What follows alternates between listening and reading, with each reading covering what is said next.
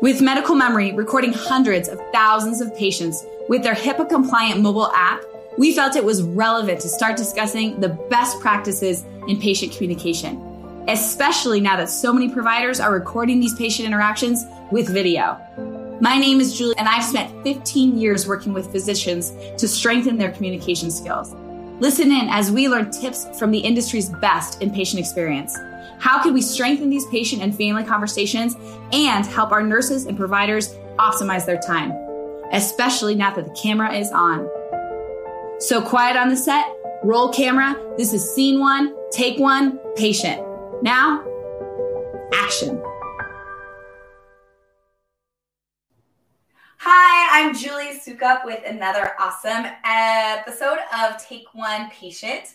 Um, today, I'm here with Jean Cherico. She is the Chief Nursing Officer of Eminent Medical Center.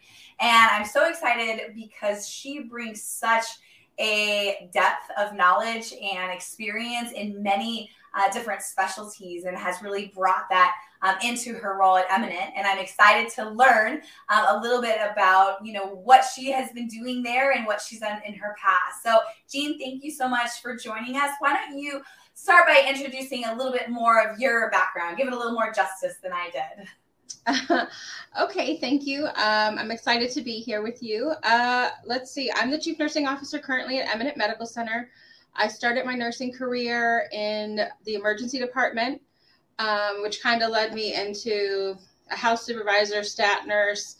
Then, as I grew in my own personal education, I also did um, some critical care, ICU, cath lab, um, intermediate care, med surg, uh, kind of the whole inpatient gamut, as well as the nice thing about having the procedural areas is you get a lot of different exposure. So it's kind of made me a very well-rounded nurse, and I kind of gradually moved up the chain in my career and kind of just taken everything with me. Yeah. Well, and I think one of the things that is interesting is, as you said, you were in emergency department, you were in critical care, you know, all these different places. Now you're in more of an outpatient setting where there's not as much of a quick pace in some of your patients. It's a little more scheduled. Yes. Yeah. Uh, it's very different than the emergency department. We know what our day typically is going to look like. Um, we're a surgical hospital, so we do keep some inpatients, um, but most of our patients know when they're coming. They kind of have an expectation of when they're going to be leaving our facility, whether it's same day or maybe a day or two, or a night or two that they're spending with us. So, right. Well, and that's where I thought was really interesting is one of the things that you had mentioned in our in our call before today was you know how even though there's not that pace and it's you know your day and it's structured that there's still such a need for education and communication um, when it comes to even patients that are being scheduled um, and how you really started to kind of appreciate that from being in more of a rapid pace. Uh, so talk to me a little bit about kind of why that is something that you're really valuing now and, and really focus on in your role now so, patients always do better when they're very educated about their disease process, whether it's a chronic illness or what's happening to them as far as if they're having a total knee replacement, kind of what to expect. So, knowing what to expect and what that journey is going to look like from you know maybe very limited mobility to the rehab and the work that it's going to take on their behalf is really important and vital and they're part of their healing. So I think seeing kind of the big picture, if you will, the different phases of healthcare, understanding your own medical problems, illnesses, diseases is how you're going to help yourself get better. And really, we're here as advocates for our patient and we want them all to do well. So part of that is teaching them how to get to the end of the goal, right? Is to be able to walk or run or swim or, you know, get our patients back to being fully mobile. Right. So talk to me a little bit as as far as you know, kind of working up the chain and being involved in, in many different specialties. Um, what are some of the things that um, either you've you've tried or you've learned from um, as far as you know how to best educate your patients and, and give you know great a great experience so some of that is just learning yourself and knowing how best to meet your patient where they're at. So the one thing I really would like staff to focus on, and I think as a leader, it's important that we get our staff the tools and resources that they need to do their jobs so that they can focus on the important things like education. So, an initiative um, early in my leadership career, um, I was living in Wisconsin at the time, and part of the Wisconsin Hospital Association, they had an initiative of transforming care at the bedside. And really, how we do that is small things to increase staff time at the bedside and giving your staff time to be with the patients because that's how they're going to learn and that's how they're going to be able to have time to do that. So I think the one thing that they taught me was about stealing shamelessly. Don't reinvent the wheel. Um, there are a lot of people in healthcare. Healthcare is huge nationwide. And the nice thing about moving from one state to another is I still have a plethora of, st- of friends and colleagues and peers. And nothing's ever new. We all face similar problems in our environment. So if someone has a great idea, share it. No, you don't have to start from scratch. No reinventing the wheel. But the most important thing is really understanding how staff can see the importance of it and why we're doing what we're doing and also feel that same passion because honestly they're the ones doing the work and sometimes your staff have the best ideas so it's really giving them the freedom of how we can say this is our goal how do you think we can get there? And honestly, sometimes it's little things like, you know I have to take 57 steps to go get a bedside commode or a walker before I can actually go and walk my patient? So um, you can reorganize your space, you can do some small changes.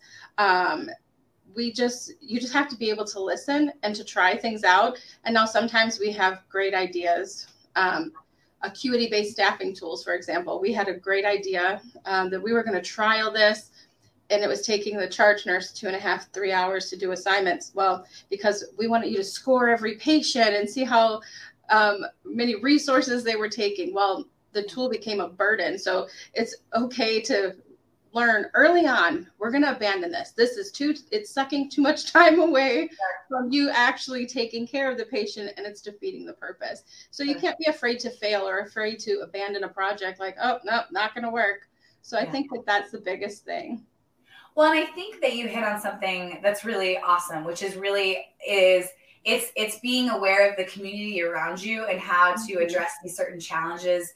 And it, and a lot of the challenges are the same, but cultures in different departments or hospitals might be different.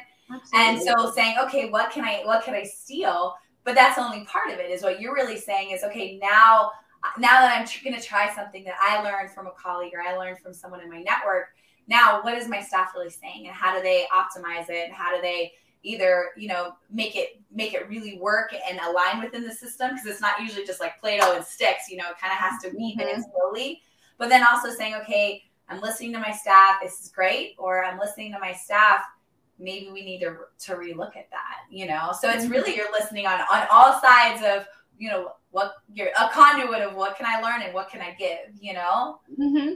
absolutely and I think that's the biggest thing. It's the give and take of staff um, and listening to them and what they need. They're the ones doing the work. They're the ones who are at the bedside with the patient. So it's how we can we make their job easier? How can we improve a process to be less time consuming for them? Um, to give them a little bit more time to be with their patients. Right. And I, I it's so interesting, you know, um, medical memory is a HIPAA compliant app uh, that video records patients. And we grew really aggressively with COVID, um, where we started doing family updates in the hospital. Um, we were doing it more on a consultative space, and I started doing this. And it's interesting that you're saying that's so what they're the our biggest hospital, St. Joe's in Arizona. That's really what their leadership did. They said, "Hey, this is a great tool, and it's been used in other spaces."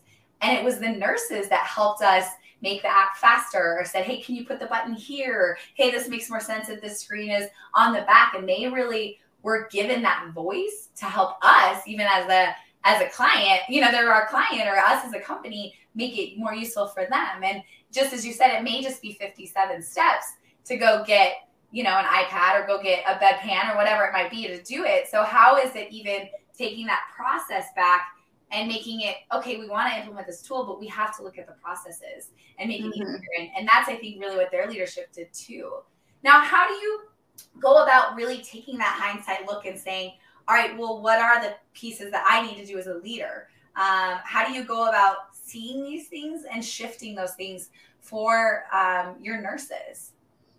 Um, I like to spend time on the units and really getting to know the staff and kind of what they need from me. I never want anyone to feel like I'm unapproachable or not available. I make myself available all the time to my 24 hour units. I say, call me. I don't care if it's middle of the night, call me 3 a.m. And honestly, like I've been the, the leader to have to come in staff in ICU. I'm not afraid to go in a patient's room and I'm going to go take a patient to the bathroom. I don't care what role I am. Yeah. I'm still a nurse. I still have a patient in need. So it's really, I'm not afraid to do the work with you and I want to work with you. So, and I really want an open door policy, but I'm not afraid to hear like, hey, Jean, you're really doing this and it's not helping. Yeah. Okay, great. I won't know that I'm not helping you as a leader if you don't tell me. Yeah. So, I mean, even like just meeting with staff members, kind of hitting a pulse, kind of always feeling the undercurrent, so to speak, because sometimes in leadership, I think it's really hard because we're like so focused on trying to meet a goal. Sometimes you are not seeing what's happening, like what's falling to the wayside. And I think that that's the vital piece is you can't lose space of that time because I mean we're all busy and it's crazy. Our schedules, what we do in a day sometimes, um, and it's important to have that relationship with every role in the hospital and facility. Not even if they report up through nursing, but like from the front desk, um, from your facilities people. From we're all a team. Like we are all needed. Like our OR team here, we're always we're always laughing how great and everyone in the hospital says how great our housekeeping staff is because really we're pretty busy. So trying to get our rooms turned over to get the next patient in and they're in there and they're quick and the facility's clean. Like our patients when i'm rounding on patients they say you know oh my gosh it's clean and it, the staff is great. So it's important to make sure that housekeeping knows like we appreciate you. So you're a vital team member. Right well, and that's that goes back to ensuring your team has a voice and making sure that they know um, they can come to you for the good and the bad. Um, mm-hmm. And I, I think I, you know, having that respect of I'm, I'm right here with you. Like I'll, I'll take this bad, I'll take this, you know, more difficult patient, or I'll do this. Uh, but how do you make sure, even just as a leader, that outside of being boots on the ground and showing appreciation, that they really feel that comfort? Is it kind of meetings that you have or conversations that are more intimate or you know how do you really set that as a value for your for your teams? Um it is. In meetings i like to send out communications especially as things are updated or changing for processes via we do i do something called an eminent update where i'll send out an update of saying hey this is what really went well this week or we have um, we try to utilize our platforms differently. We have an app called Coolleaf about staff recognition. Um, we also have like if you have an idea, I tell the staff like I want you to come forward. You know, revamping it from orientation, like so you know, and then also kind of getting to know like we're here. We spend a lot of time at work, so it's important to know like I know that my staff members who have dogs and who has kids, and like, you know, I share my family with them because you're more of a person and, you know, then we're all in this together and you kind of feel like your work family, right? Yeah, so we spend a lot of time together. So it's more like I have my work family and then I have my home family. And it's one of those things where just being supportive. And I think understanding everybody has life's challenges in lives. Healthcare is crazy, especially the last couple years has been crazy. So trying to fully adapt and be flexible and then also understanding the challenges that people have faced. Yeah.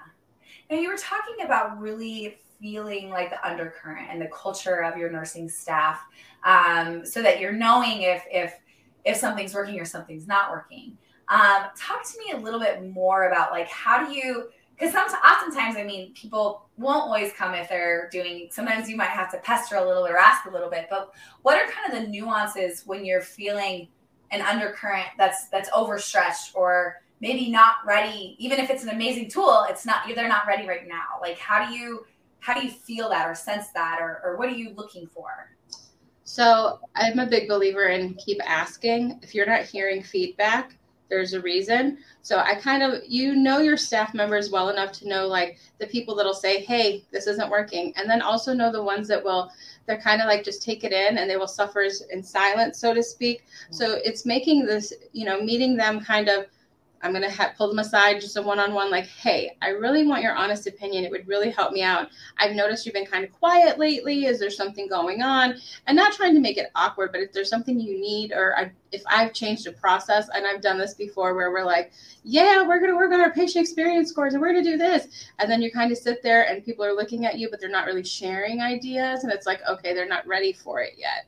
So it's kind of reading the room and then reading if you're not getting feedback, sometimes not receiving any feedback, good or bad, it can be a bad thing. And you don't want to have a negative environment. That's the biggest thing. Like everybody wants to be happy when they go to work. Um, you don't want to suffer and you don't want to make it miserable for someone else. So we have to implement some things for patient safety reasons. There's things, but it's also un- understanding when we're going to implement something new. I explain the why and the rationale. And then again, you ask for ideas. No, no process is cookie cutter and it's going to work just because it worked on my med surg unit doesn't mean it's going to work in pre-op and PACU sure. or the OR. So I think you just have to really know your audience um, and then know your key players. Like you're going to have cheerleaders and you're going to have, you know, my director of nursing and my supervisors. Um, you know, sometimes they get different feedback than I get. And it's making it okay that they went to their supervisor and letting them break the news like, hey, just so you know, not sure that this is going to work and that's okay. I'm like okay great. Let's see how else we can get there. You know what i mean? And it's like i'm glad they came to somebody. Yeah absolutely. Now so one of the things too and, and i'll even speak very much you know medical memory hipaa compliant app we said. So one of the things that we have found is that we have quite a few nursing leaders that are like we love this tool we think it's amazing we see the value in HCAHPS we see the value in saving time but my team is just not ready. They're not, they're overstretched, they're overburdened. So even though we know in the end we'll have save time, we know it'll be easier, we can't do it right now. Um, where, what are, where do you kind of, when, when that kind of process is, I know it's better in the long run, we can't do it now. How do you A, evaluate okay, they really can't do this right now, and um, seeing what is that current of, of your team being stressed. Sounds like it's a lot of they'll tell you, which is nice, or what won't tell you, and that's how you're like, okay, they don't even have the time to tell me they can't implement something new.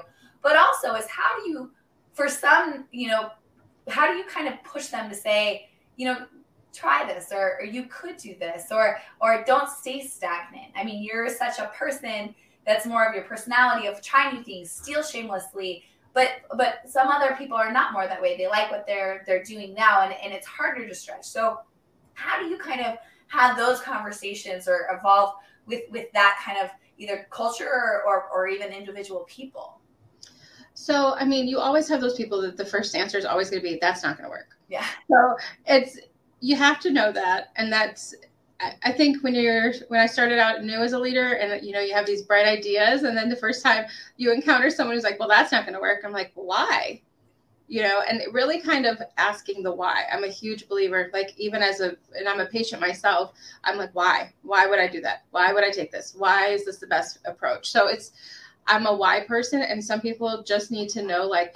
I think the hardest people like that are when they're really like, well, this is the way we've always done it yeah. And it's like, I think you have to take the time and hear their rationale, but sometimes you also have to give those people a little push in the right direction, saying, I understand, but can you please try? Because yeah. in the long run, this is the ultimate goal. Yeah. You know, and it, I understand we can't do that right now. What could we change or ch- alleviate to make room for this product or this process? Sure. And I think that sometimes hearing them where they're at and them really evaluating the process because I'm also a big person who likes process mapping and how every role plays a part, right? So it's from something as simple as putting charts together.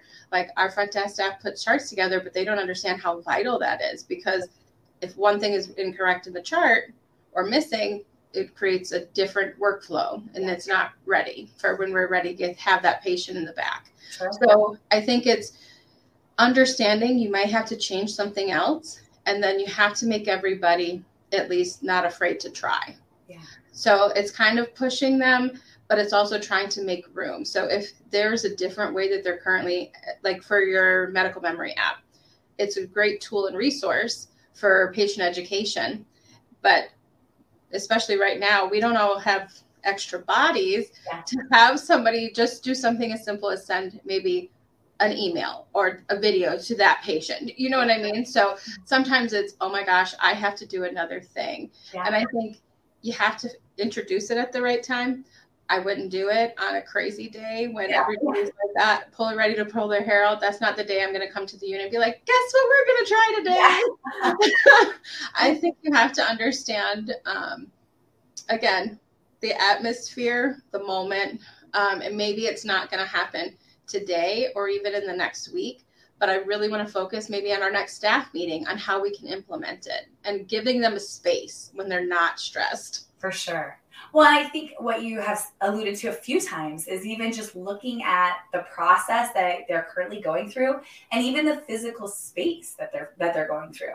You know, mm-hmm. and and some of that it was interesting. One of our clients was like, "Can we just have more iPads, and then I can reach it outside of my nursing station, which is going down the hall?" And you're like, "Well, that's really okay. That's that's not even a that's a function. That's more of the environment." Or saying, right. as a leader, you know, this is something we value you know, patient education is something we value and we see the end goal, we see the why. So what what do we need to do process wise to make it easier for you to, to look there? And so almost reevaluating, okay, let's look at our day or look at our environment or look at our space and, and where do we need to work if these are the end things that we value. That's awesome. That's very, I think, helpful in continuing to bring it back to that to that end game. Yeah. And that's probably with a lot of your questioning is when you are questioning or like they they they got into medicine nurses and doctors get into medicine for the same why too you know? So by asking questions kind of helps probably them get there in their own way too. Would, would you say or what, what are your thoughts a little bit about that? No i agree and i think we all got into healthcare. I got into healthcare into nursing. Never did i really think i was going to be a leader or into the leadership track but um, to help people and that's kind of what i still take with me from my very first nursing job is understanding the importance of our role and how we we see people in healthcare at their worst times um, sometimes you know it's a of critical illness, life or death situations. And sometimes it's just scary. Like if you've never had surgery and you're coming in and you're having surgery, this is every day for us. Sometimes you have to be empathetic to and understanding where that patient's at. So maybe, yeah, they need a visitor with them, someone to hold their hand until we are ready to take them to the OR. So it's just understanding what our each patient needs and what their difference is and why we came into healthcare. We came into healthcare to make it better, right? To help people. And that is always changing, unfortunately. Like in order to do things better, we have to change. So.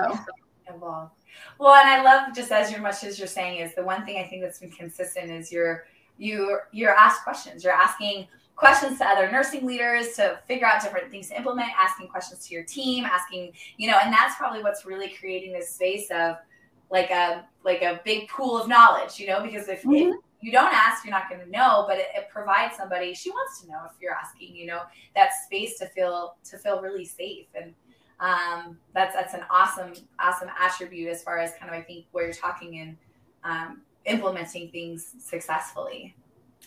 Yeah. Well, awesome. Well, is there anything else? I think that's that's um, awesome information to be able to kind of pass on to new leaders or someone who's wanting to try things a little bit differently. Um, is there anything else that you'd like to add, or or anything about kind of your your experience, but outside of kind of like steal shamelessly, ask questions, anything else you, you're thinking of?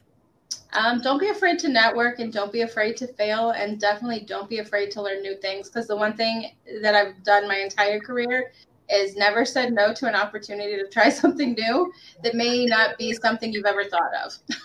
No, awesome. Absolutely. Because you never know. It could be, you know, simplify it and work really well. And as you said, no one to abandon it if it doesn't, but you might as well try awesome. Well, thank you so much for your wisdom and your intellect um, and your leadership. Um, uh, I think it's providing a lot of value um, there. So thanks again for joining today.